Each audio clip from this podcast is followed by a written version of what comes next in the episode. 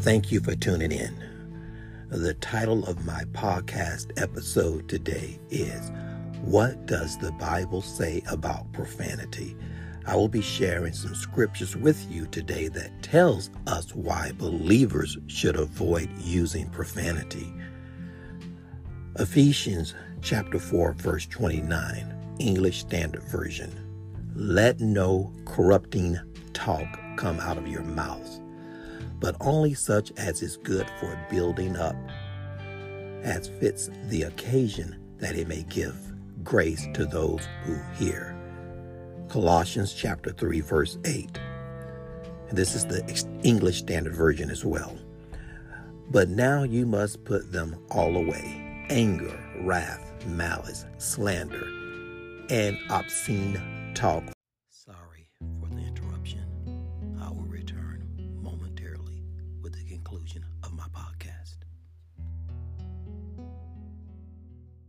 From your mouth. Matthew chapter 12, verse 36 to 37, English Standard Version.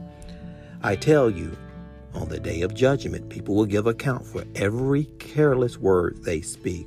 For by your words you will be justified, and by your words you will be condemned. James chapter 3, verse 10, English Standard Version.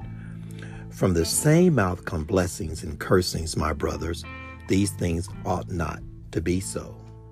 Matthew chapter 15, verses 10 through 11, English Standard Version. And he called the people to him and said to them, Hear and understand. It is not what goes into the mouth that defiles a person, but what comes out of the mouth. This defiles a person. Ephesians chapter 5, verse 4, English Standard Version. Let there be no filthiness, nor foolish talk, nor crude joking, which are out of place, but instead let there be thanksgiving. James chapter 1 verse 26, English Standard Version. If anyone thinks he is religious and does not bridle his tongue, but deceives his heart, this person's religion is worthless. Proverbs chapter 21, verse 23, English Standard Version. Whoever keeps his mouth and his tongue keeps himself out of trouble.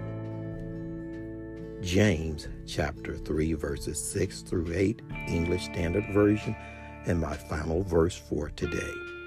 And the tongue is a fire, a whirl of unrighteousness.